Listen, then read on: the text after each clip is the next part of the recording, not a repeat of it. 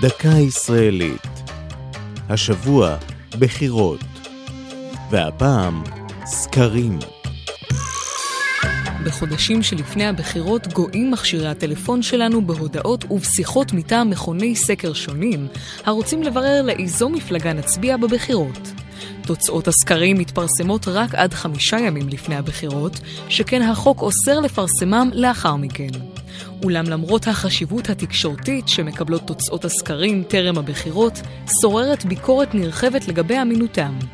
ראשית, ברוב המקרים הם אינם מבוססים על מדגם מייצג של האוכלוסייה. חרדים, ערבים וחיילי צה"ל לרוב אינם משתתפים בהם. כמו כן, כ-80% מהנשאלים בוחרים שלא להשתתף בסקר.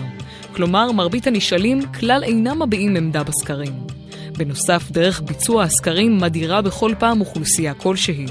בסקר במרשתת, סביר שלא ישתתפו מי שנמנים עם האוכלוסייה המבוגרת. בשיחת טלפון, סביר שאוכלוסייה צעירה לא תשתתף, וכן הלאה.